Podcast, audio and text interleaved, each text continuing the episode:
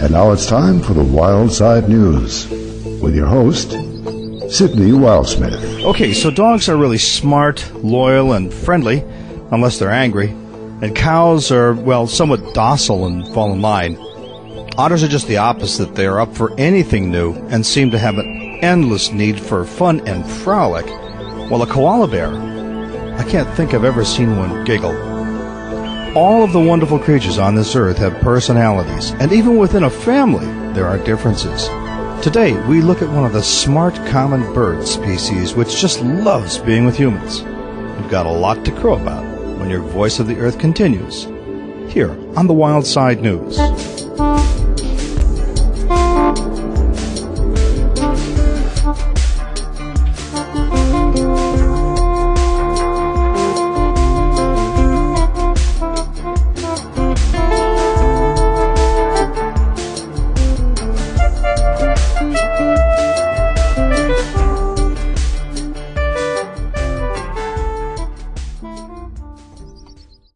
Today is a show about crows. I love crows. It's easy to overlook these creatures. When you go outside, very often you'll be hearing crows in the distance. You'll see them crowing from on top of a tree, and they're very likely letting everybody know that you're there, whether you know it or not. They're telling people, "Up, oh, he's back." And there's some amazing stories about crows. They're extremely intelligent animals. They're curious. And I suppose the one factor about them that is so unique is the fact that they love to figure things out, unlike a lot of other animals that really just don't have that curiosity. You give crows a problem, and that becomes their fixation. Well, today we're going to hear a guy who spent some time really studying about crows. He's very entertaining, Joshua Klein. Today we take a really interesting look at crows with a man of many talents. One of these kind of wizard guys who just sticks his nose into everything and then finds out some amazing stuff and has a unique capacity to share that. So I want to welcome to this week's Weekly Earth Summit, Joshua Klein. Joshua? How many of you have seen the Alfred Hitchcock film, The Birds? Yeah. Any of you get really freaked out by that? You might want to leave now. So uh, this is a vending machine for crows, and over the past few days, many of you have been asking me, how did you come to this? How did you get started doing this? And it started as with many great ideas, or many ideas you can't get rid of anyway, at a cocktail party. About ten years ago, I was at a cocktail party with a friend of mine, and uh, we were sitting there, and he was complaining about the crows that he had seen that were all over his yard and making a big mess. And he was telling me that really we ought to try and eradicate these things. We got to kill them because they're making a mess. And I said that was stupid. You know, maybe we should just train them to do something useful. And he said that was impossible. And I'm sure I'm in good company in finding that tremendously annoying when someone tells you it's impossible. So I spent the next ten years reading about crows in my spare time. And after ten years of this, my wife eventually said, look, you know, you've got to do this thing you've been talking about and build the vending machine. So I did. But part of the reason that I found this interesting is that I... Uh, I started noticing that we are very aware of all the species that are going extinct on the planet as a result of human habitation expansion. And no one seems to be paying attention to all the species that are actually living, uh, that are surviving. And I'm talking specifically about synanthropic species, which are species that have adapted specifically for human ecologies, species like rats and cockroaches and, co- and crows. And uh, as I started looking at them, I was finding that they had hyper-adapted. They become extremely adept at living with us. And uh, in return, we just tried to kill them all the time. And in doing so, we were breeding them for parasitism. We were giving them all sorts of um, reasons to adapt new ways. So, for example, rats are incredibly responsive breeders, and cockroaches, uh, as anyone who's tried to get rid of them knows, have become really immune to the poisons that we're using. So I thought, let's build something that's mutually beneficial. Well, let's build something that we can both benefit from and find some way to make a new relationship with these species. And so I built the vending machine. But the story of the vending machine is, is a little more interesting if you know more about crows. It turns out that crows aren't just surviving with human beings. They're actually really thriving. They're found everywhere on the planet except for the Arctic and the southern tip of South America. And in all that area, they're only rarely found breeding f- more than five kilometers away from human beings. So we may not think about them, but they're always around. And not surprisingly, given the human population growth, more than half of the human population is living in cities now, and out of those, nine-tenths of the human growth population is occurring in cities. We're seeing a population boom with crows. So uh, bird counts are indicating that we might be seeing up to exponential growth in their numbers. So that's that's no great surprise. But what was really interesting to me was to find out that the birds were adapting in a pretty unusual way. Um, and I'll give you an example of that. So this is Betty. She's a New Caledonian crow, and these crows use uh, sticks in the wild to get insects and whatnot out of pieces of wood. Here she's trying to get a piece of meat out of a tube, um, but the researchers had a, a problem. They messed up and left just a stick of wire in there. And uh, she hadn't had the opportunity to do this before. You see it wasn't working very well. So she adapted. Now this is completely unprompted. She had never seen this done before. No one taught her to bend this into a hook. No one had shown her how it could happen. But she did it all on her own. So keep in mind that she's never seen this done. Right.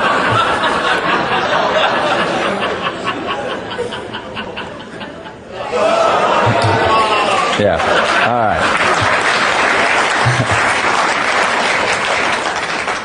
So that's the part where the researchers freak out. Um, so it turns out we've been we've been finding more and more that crows are really, really intelligent. Their brains are proportionate in the same proportion as uh, chimpanzee brains are. Um, there's all kinds of anecdotes for different kinds of intelligence they have. For example, in Sweden, crows will wait for fishermen to drop lines through holes in the ice. And when the fishermen move off, the crows fly down, reel up the lines, and eat the fish or the, the bait. It's pretty uh, annoying for the fishermen. Um, on an entirely different tack, at University of Washington, they uh, a few years ago were doing an experiment where they captured some crows on campus. Some students went out and netted some crows. Uh, brought them in and were, you know, weighed them and measured them and whatnot, and then let them back out again. And we're entertained to discover that for the rest of the week, these crows, whenever these particular students walked around campus, these crows would caw at them and, and run around and make, make their life kind of miserable. They were significantly less entertained when this went on for the next week and the next month and after summer break, until they finally graduated and left campus, and glad to get away, I'm sure, came back sometime later and found the crows still remembered them. So... the moral being, don't piss off crows. So now students at the University of Washington that are studying these crows do so with a giant wig and a big mask. It's fairly interesting. So we know that these crows are really smart, but the more I dug into this, the more I found that they actually have a, an even more significant adaptation. The point being that they've, they've developed cultural adaptation. And as we heard yesterday, that's the Pandora's box that's getting human beings in trouble. And we're starting to see it with them. Um, they're able to fa- to very quickly and very flexibly adapt to new challenges and new resources in their environment, uh, which is really useful if you live in a city. So we know that there's lots of crows. We found out they're really smart, and we found out that they can teach each other. And when all this came clear to me, I realized the only obvious thing to do is build a vending machine. So that's what we did. This is a vending machine for crows, and it uses Skinnerian training to shape their behavior over four stages. It's pretty simple. Um, basically what happens is that we put this out in a field or someplace where there's lots of crows, and we put coins and peanuts all around the base of the machine, and crows eventually come by and eat the peanuts and get used to the machine being there. And eventually they eat up all the peanuts, and then they see that there are peanuts here on the feeder tray, and they hop up and help themselves. Then they leave, and the machine spits up more coins and peanuts, and life is really dandy if you're a crow. Then you can come back anytime and get yourself a peanut. So when they get really used to that, we move on to the crows coming back. Now they're used to the sound of the machine, and they keep coming back and digging out these peanuts from amongst the pile of coins that's there. And when they get really happy about this, we go ahead and stymie them, and we move to the third stage, where we only give them a coin. Now, like most of us who have gotten used to a good thing, this really pisses them off. So they do what they do in nature when they're looking for something. They sweep things out of the way with their beak. And they do that here, and that knocks the coins down the slot. And when that happens, they get a peanut. And so this goes on for some time. The crows learn that all I have to do is show up, wait for the coin to come out, put the coin in the slot, and then they get their peanut.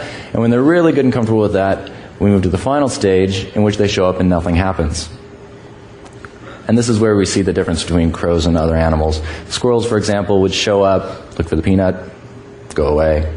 Come back, look for the peanut, go away. They do this maybe half a dozen times before they get bored, and then they go off and play in traffic.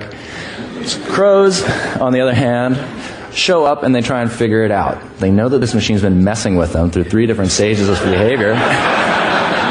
They figure it's got to have more to it. So they, they poke at it and peck at it and whatnot. And eventually some crow gets the bright idea that, hey, you know, there's lots of coins lying around from the first stage, lying around on the ground, hops down, picks it up, drops it in the slot, and then we're off to the races. That crow enjoys a temporary monopoly on peanuts until his friends figure out how to do it, and then there we go. So what's significant about this to me isn't that we can train crows to pick up peanuts. Uh, mind you, there's two hundred sixteen million dollars worth of change lost every year, but I'm not sure I can depend on that R O I from crows. Instead, I, I think we should look a little bit larger. I think that crows can be trained to do other things. For example, why not train them to pick up garbage after stadium events, or find expensive components from discarded electronics, or maybe do search and rescue. The main thing, the main point of all this for me is that we can find mutually beneficial systems for these species. We can find ways to interact with these other species that doesn't involve exterminating them, but involves finding an equilibrium with them that's a useful balance. Thanks very much.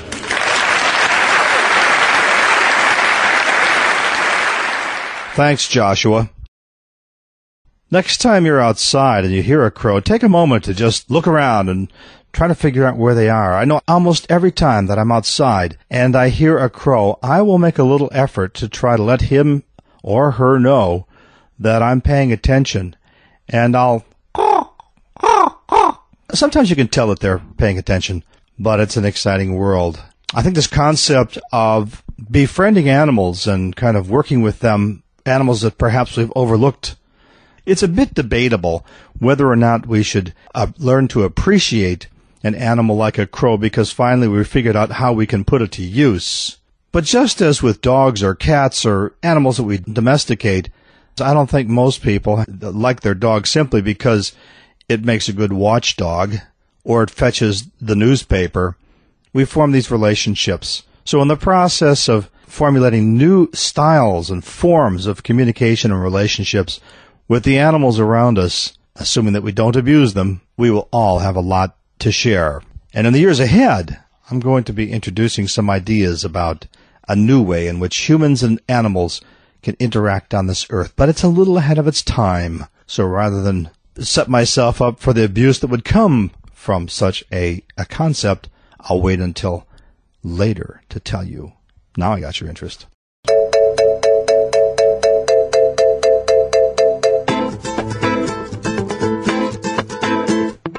Melting polar ice was a dirty look. Shrinking glaciers, a nudge. Then dying coral reefs pushed us, hard. Rising ocean temperatures and extreme weather, an uppercut. Then record-breaking heat waves hit us right where it hurts. Has it occurred to anyone that maybe the Earth is trying to get our attention?